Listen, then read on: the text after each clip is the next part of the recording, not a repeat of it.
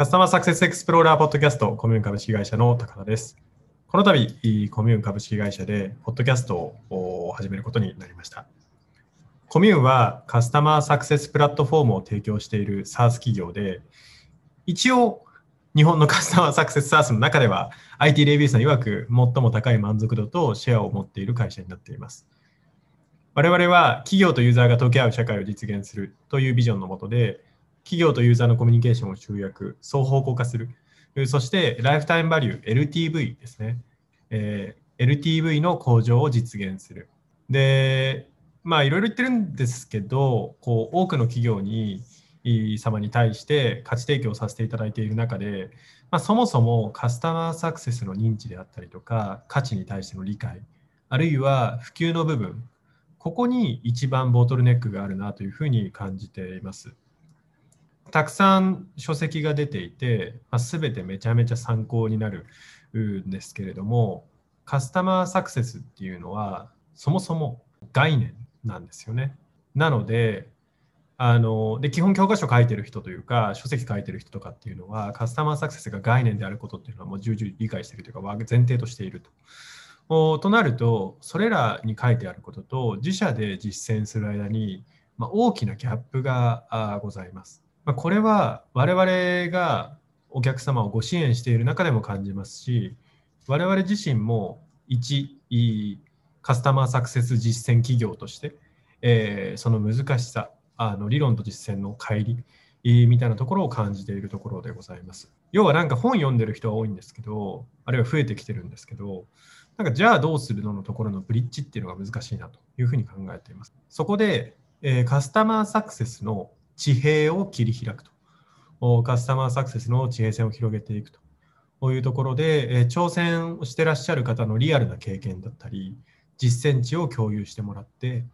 それによって、え日本におけるカスタマーサクセスの理解であったり、プレゼンスですね、重要度認識みたいなものを高めていくために、本ポッドキャストの立ち上げを決めました。で改めてご説明しますが、本ポッドキャストのタイトルは、カスタマーサクセスエクスプローラーカスタマーサクセスという概念を中心に、何らかの挑戦をしている方の総称がカスタマーサクセスエクスプローラーというふうに我々は捉えています。このネーミングは意外と結構こだわって考えたんですけど、あの例えば先進的な SARS 企業で、いやもうデータドリブンでもういろんな SARS めちゃめちゃ使いながらあのゴリゴリやってますっていう超こうハイレベルなことやってます。これもカスタマーサクセスエクスプローラーだと思いますし、一方で、あるいはあのすごく営業が強いトラディショナルな企業で、カスタマーサクセスという考え方をそもそも浸透するというところであったり、重要性をこうスピークアップするというところに対して挑戦をされている。これもカスタマーサクセスエクスプローラーだと思っています。すなわちカスタマーサクセスに関して何らか挑戦をしているっていうのがカスタマーサクセスエクスプローラーの定義であの結構そのカスタマーサクセス関係のお、まあ、セミナーだったり、まあ、我々も実際セミナーとか行わせていただいてますけれども書籍も含めてその先行者のお話を聞く機会みたいなのがすごい多いと思うんですけどどっちかっていうとリアルにその現場で動いている人たちの声とかもちゃんと聞いていきたいなっていうのがあのそれが学びあるんじゃないかなっていうのがこのカスタマーサクセスエクスプローラーという言葉ををチョイスした背景にはございます。いろんな方たちをゲストに呼んでですね、お話をお伺いしでして、えー、お伺いしながら皆さんにとって価値のあるポッドキャストになることを願っております。そしてそれによってカスタマーサクセスの考え方がより普及することを願っています。今回は、あの、まあ、第1回なのか0回なのかっていうのはあるんですけど、カスタマーサクセスってそもそもなんだっけっていうお話をまずさせていただければと思います。ここからはですね、もう CS 分かってるわみたいな。人にとっては、ちょっとあの、あれかもしれない。早送りしていただけるっていうのが、ポッドキャストのいいところなんで、早送りしていただいてもいいのかなと思うんですけれども、まずそもそもカスタマーサクセスの定義っていうのは、まあ、いろんな表現、いろんなところでいろんな表現されているとは思うんですけれども、我々コミュニにおける定義をしているそのカスタマーサクセスの意味みたいなものっていうのは、その自社のサービス、自社事業だったりサービスを通じて、えー、お客様の持っている課題を解決するということを後押しする、あるいはそれを担保する。それがカスタマーサクセスというアプローチ、役割なのかなと思っています。そして大事なことは、それを通じて、その自社収益の最大化をするというところがカスタマーサクセスの定義なのかなというふうに思っています。すなわち、あらゆる事業、あらゆる業界であの重要な考え方ですし、必要な取り組みであるというふうに我々は理解をしています。カスタマーサクセス2.0という言葉を聞いたことがある方もいらっしゃるかもしれないんですけれども、ま、先日、ゲインサイトの、ま、ゲインサイトっていうのはあのアメリカのカスタマーサクセスのサービスなんですけど、その SARS のサービスなんですけれども、そこの CEO のニックっていう方と話した時にもあの言ってたんですけど、カスタマーサクセス2.0っていうキーワードですね。なんですけど、それってポイント3つあって、1つ目は SARS だけじゃないよねっていう。SARS のものだよねって思われがちなんですけど、すなわち SARS っていうのはあのクラウド型でサブスクリプション型のソフトウェアですね。だけじゃなくて、いろんな業界、業態で重要なんだよっていうのが、まあ、そもそもカスタマーサクセス2.0っていう最近のトレンド言われてることなんですよね。でそれから2つ目が、あの解約を阻止する、解約を抑制する、防ぐというところはもちろん大事なんですけど、それだけではなくて、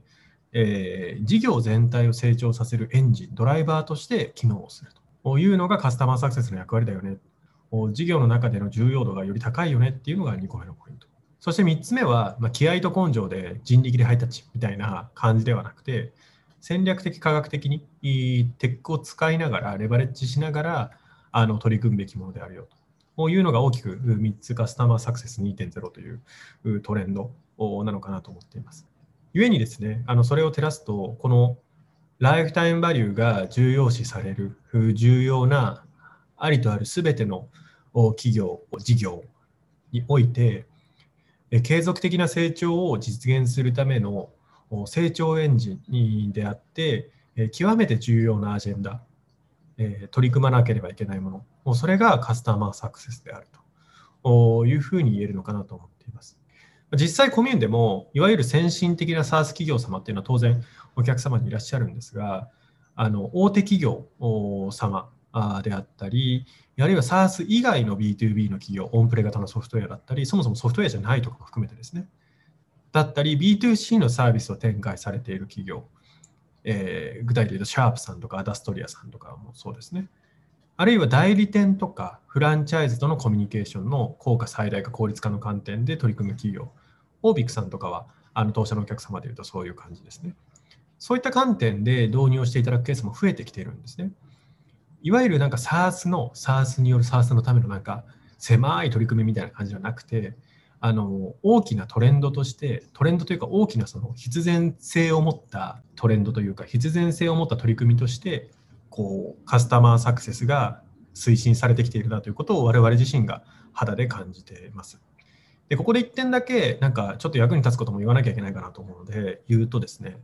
あのカスタマーサクセスって何だっけっていうのをクリアしましたと、分かった分かったとなったとしたら、そのカスタマーサクセスに取り組むにあたって、一番最初に申し上げた定義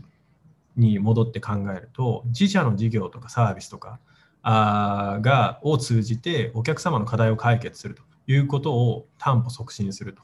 で、それによって自社事業の売り上げとか自社事業の収益に貢献するっていうのがカスタマーサクセスなんですよね。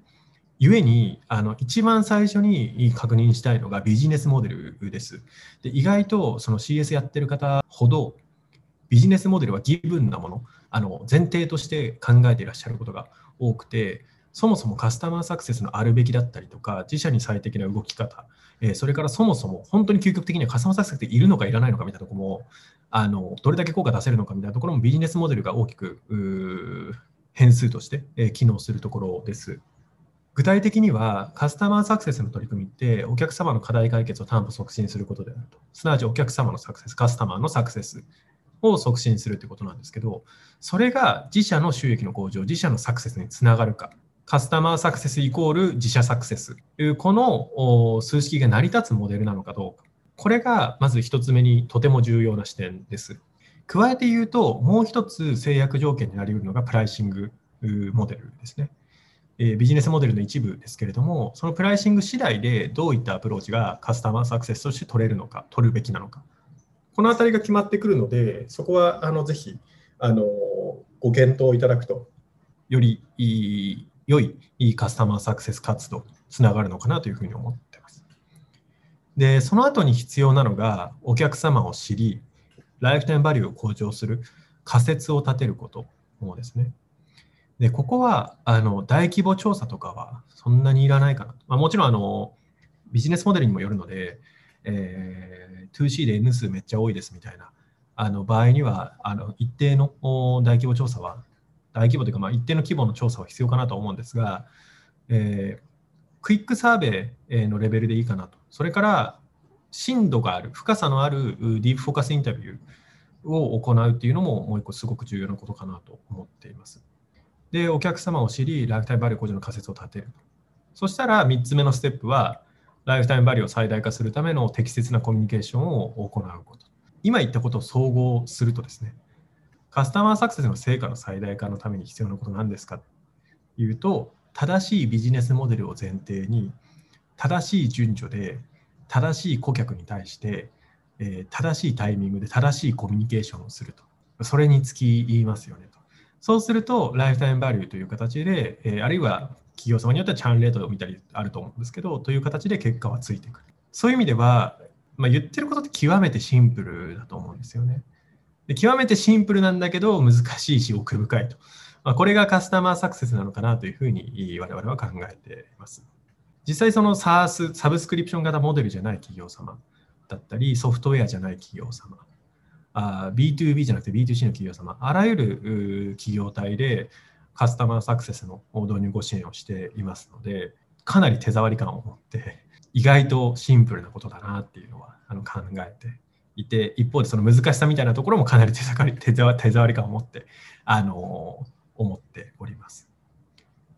でカスタマーサクセスについてはいくら時間があっても話足りないんですけどあの、まあ、あんまりなんかこういう教科書的な話ばっかりしててもなんか面白くないかなというふうに思うので、ま、次回のですね予告をさせていただいて終わりとさせていただければなと思います。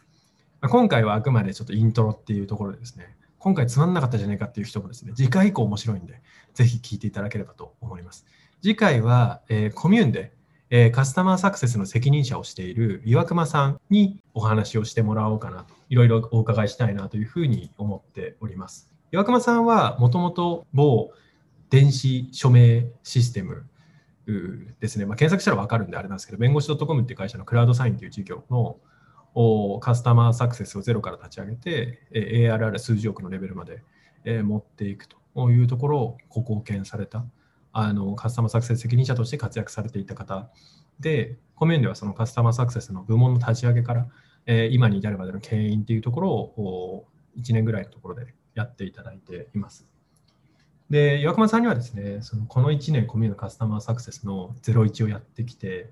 それを振り返ったときに、いや、ちょっとここミスったなとか、いや、ちょっとこここうすればよかったなみたいな、その部門立ち上げ、えー、を言ったら前者、前者というか前職も含めると2回前やってるわけなんで、そういう方がコミューのその立ち上げの中で得た反省点だったり学びっていうところについてあのお話をしていただければなと、あのいろいろお伺いしたいなというふうに思っておりますので、ぜひ皆さんあの楽しみにしていただければなと思います。でですね、えー、このポッドキャストのチャンネルをサブスクライブしていただくと、おそらく新しいエピソードが追加されたときに通知がいくと思います。あの、ポッドキャスト全然わかんないんで、もしかしたら言ってること間違ってるかもしれないですけど、その時は許していただければなと思います。でそれから、あの、私ですね、コミューンの高田のツイッターだったり、コミューンの会社の、えー、公式ツイッター、あるいは当社のウェブサイトなんかでもリリースのお知らせ、えー、出せればなというふうに思っていますので、えー、よろしければそちらのフォローもお願いできればなというふうに思います。えー、高田の私のですね、えー、ツイッターのアカウントは、アットマーク BELGROU